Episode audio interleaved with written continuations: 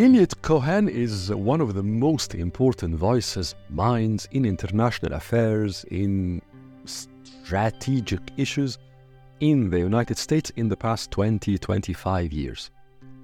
And he had an article in 2022 in Foreign Affairs, of course, the very influential magazine focusing on international relations, uh, foreign issues, blah, blah, blah, with a very interesting argument.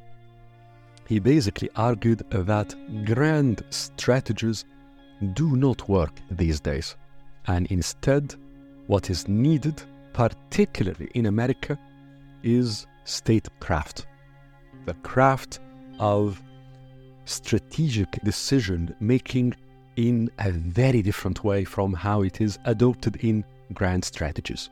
And he starts by invoking an interesting, uh, I don't know, anecdote, say, or, or episode from history. He tells us that on the eve of D Day, of course, the most important invasion by the Allied forces, by, the, by Britain, by the United States, of France so as, so as to drive out Nazi Germany. And D Day is basically seen as the end of the Second World War. This is the moment where, or when Nazi Germany, it became clear that it has or had lost the war and that the Allies won. Eliot Cohen tells us that on the eve of that incredibly important moment in the Second World War, Franklin Roosevelt, the President of the United States at the time, and effectively the leader of the Allies worldwide, decided to relax with or over uh, watching a film, a movie, and that Dwight Eisenhower, General Dwight Eisenhower, the general commander of the Allied forces in Europe and the man basically responsible for the landing, the D Day landing in France, also chose to spend the evening of D Day reading a Western novel. Eliot Cohen here is basically trying to be a bit funny, but effectively telling us that big important decisions at crucial moments need not be taken in a very tense way with 500 staffers holding so many dossiers, arguing pro and con. And no, he basically tries to tell us that common sense and the aptitude for correct, serious, solid decision making lies at the core of statecraft. But before he delves into explaining what he really means by statecraft, he puts forward two points. He says, Indeed, the US, under any circumstances and irrespective of how much money and effort China will invest in its military in the next, say, five to ten years, despite all of that, the United States will continue to be by far the most powerful military in the world. Certainly the most experienced as well military in the world. And he says economically, China might overtake the US as the largest economy in the world. And actually, by some standards, it has already overtook the US in that domain.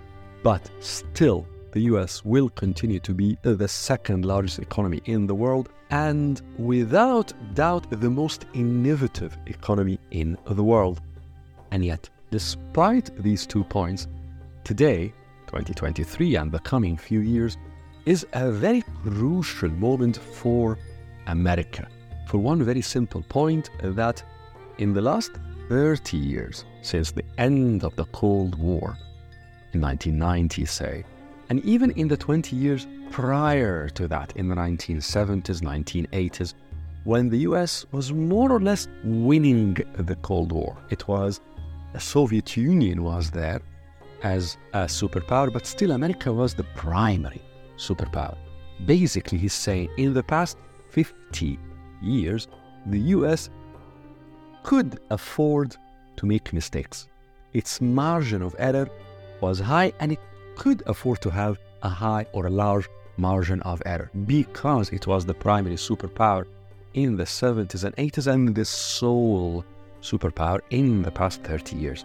Today, at this moment, where China is rising to be a real challenger to the US despite the economic more or less parity and despite the military superiority, despite that, the US's margin of error is shrinking. It cannot have the ability or cannot afford to do many mistakes.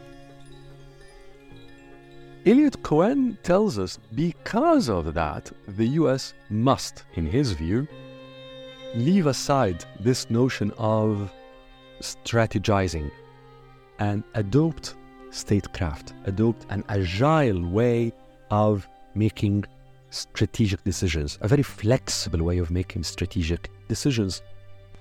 And Cohen invokes arguably the most famous grand strategy in the history of the US and probably in the history of international relations, and that is the paper that was written by the very, very famous American diplomat George Kennan.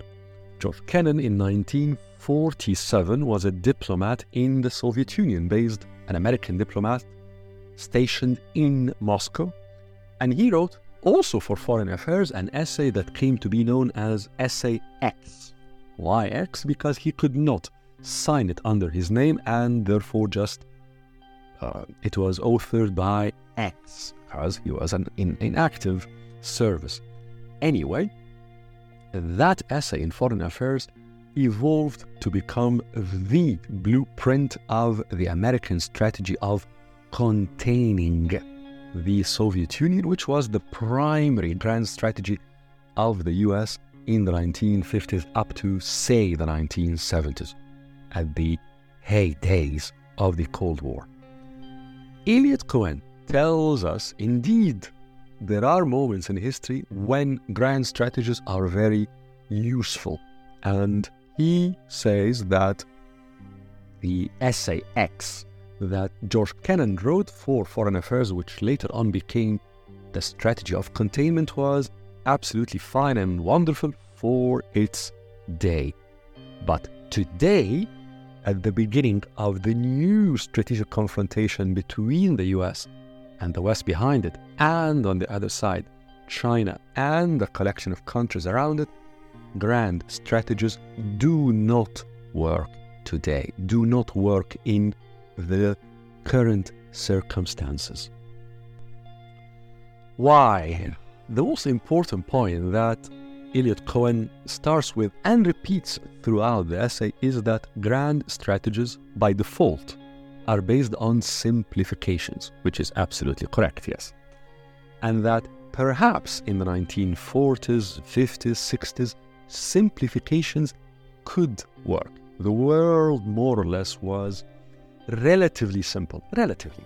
Today, the world is so complicated in almost all fronts that simplifications are highly problematic.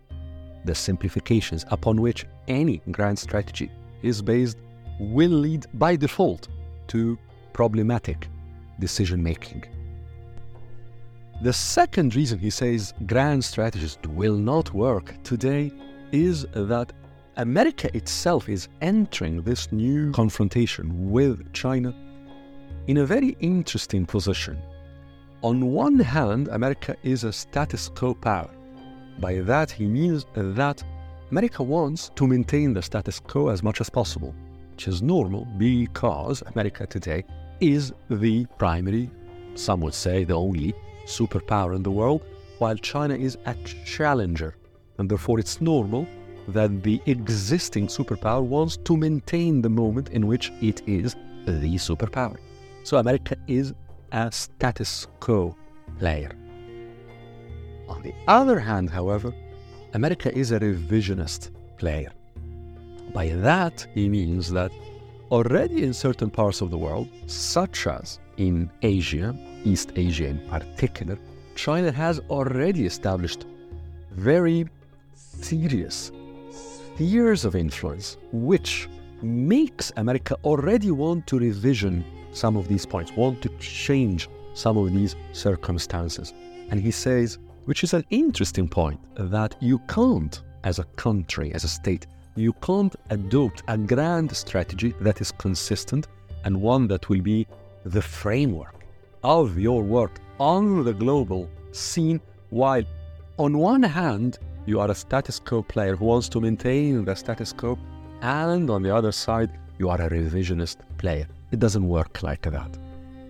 The third or fourth point why in Eliot Cohen's assessment grand strategies don't work today is that grand strategies also more or less by default focus on the grand pictures focus on on the big issues and they do not pay too much attention to tiny small details and yet tiny small details such as who is making a decision today is of immense importance in in specifically the the confrontation that the US and China are entering into today. Pourquoi? Why, Dr. Cohen? Because in his view, China today under Xi Jinping, President Xi Jinping, is highly influenced by Xi Jinping's views, dispositions about, about the world, his understanding and interpretation of history. And therefore, any decision making process the US adopts in dealing with China, and therefore in this grand confrontation, it is entering must focus on the details of the worldview of President Xi Jinping. And again, such focus on the individual at that specific moment in time is not at all a characteristic of grand strategies. Eliot Cohen tries to elaborate a bit on his idea with two, I think, uh, good analogies or good examples. One of them is that of a judo player. And he says, anybody who played judo or martial arts in general knows that you enter um, a game with a plan in mind. And yet, the most important skill that any judo player or martial artist has is not really to, to have a plan. Realistically, what happens is that you adapt to the movements of the opponent and you are agile in seeing, detecting, and acting upon opportunities.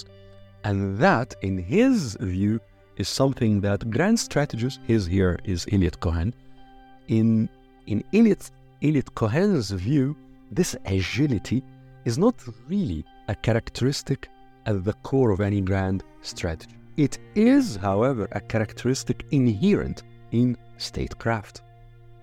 The other analogy or, or point that he puts forward in front of his readers to internalize the problem with grand strategy and the advantage of, of having a, a real good statecraft is a view that Isaiah Berlin, the very impressive actually and certainly very influential philosopher in Britain in the 1950s and well at the at the beginning and the height of the Cold War, Isaiah Berlin had this view that knowledge, of course, is important, but what is by far more superior to knowledge is understanding, meaning to be able to synthesize, to make sense, to draw real, in depth insights from the knowledge that one gathers.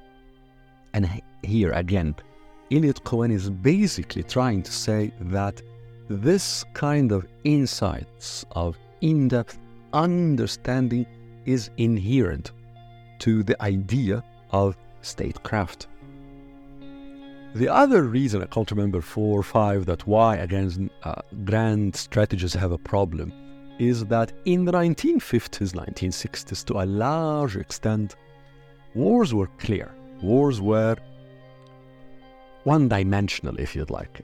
Today, wars are very hybrid, as in they are gray zones because you have obviously military deployments in wars, but you also have political confrontations, there are economic wars in different forms, there are psychological wars, there are different forms of cyber wars, there are cultural wars, certainly, and other intersections between all of that. And therefore, he's saying that there is today a very high level of complexity in the notion of wars, in strategic confrontations, such as the nascent one between the US and behind the West, and on the other side, China and its allies, that to be to work with a monodimensional, uh, one dimension framework, such as most, most grand strategies are, does not yield a good result. And therefore, because of this hybrid nature of wars, today one needs, or a country needs, proper statecraft. Cohen continues again, he's trying to show us complexity in different ways. So he says also in the categories of countries today is much more difficult and complex than the world of 40, 50, 60 years ago. Then it was easy to say who are the allies of the US and who are the enemies, and end of story. It was easy to say these are democracies, these are not democracies, thank you very much, end of story. Today, the situation is different. He says there are Yes, there are certainly democracies, but there are many democracies where actually democracy, the notion of democracy is declining, is sliding. And there are autocracies that are embracing some notions of liberal representation. In the world of economics, it's even more complicated because there are liberal democracies with certainly free market economic system in them, but that are rejecting aspects of capitalism. We've seen a lot of that recently in Europe. And on the other side, you have socialist or even communist countries. China is the most obvious example that are embracing a lot of ideas and ways of doing business that are from capitalistic systems. And you have many hybrid things in between. So his point is that it's not just that that the political system in the world is becoming complex and we cannot designate easily who is with us and who is against us, is also saying economically, and I would say even socially, the world today is much more complex than it was 50, 60 years ago, and therefore, again, grand strategies do not lend themselves naturally such complexity. When he comes to actually defining or explaining what is statecraft, Eliot Cohen talks a lot, but there's one sentence I, or three words basically, he uses in one sentence that I think says a lot, encapsulate the idea. He says it effectively, I mean, he doesn't say it in these words, but the message is it effectively boils down to mindset, culture, and preparation. Mindset, culture, and preparation. And that is, I think, inherent in the word craft. In Arabic, we say sana sana, the craft, is something that one acquires over a long, over many years. One is an apprentice to get a, a sana, to get the craft of, say, being a carpenter. Under a master carpenter, one trains and trains and trains and, and arrives after many years to a point where it becomes almost second nature doing that that job, that that thing, say here being a carpenter it, it also comes not just by learning how to do things, but by internalizing the process of doing something. One acquires and develops a mindset of, of doing that thing he or she is doing. And the same applies here to the craft of statehood, of managing a state, particularly on the world theater. This is, at the heart of it, is the preparation that is entailed again in being good at statecraft. And if you have that, then you build the culture of statecraft.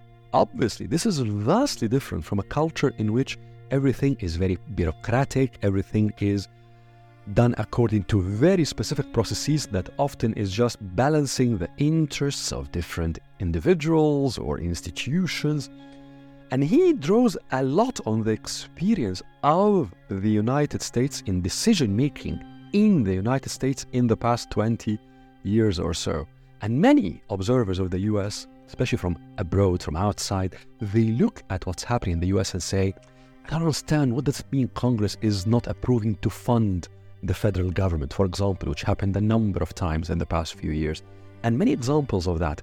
And the idea that there is or there are issues with the functioning of the United States internal system, which here is following very rigid ways of doing things based on rules that some would say a bit antiquated now, certainly not very agile to the current circumstances.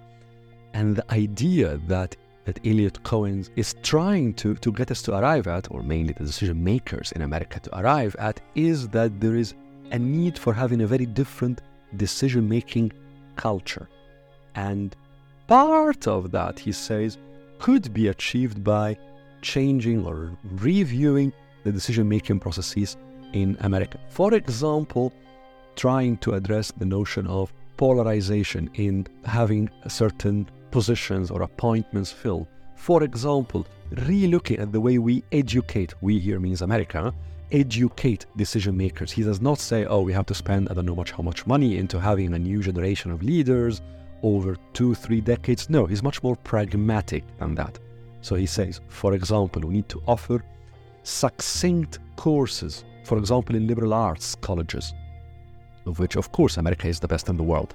And in these liberal arts colleges, we design very succinct, pragmatic seminars or courses to prepare groups that will enter decision making circles with a different mindset, a mindset that is attuned to the craft of statehood, particularly in international relations.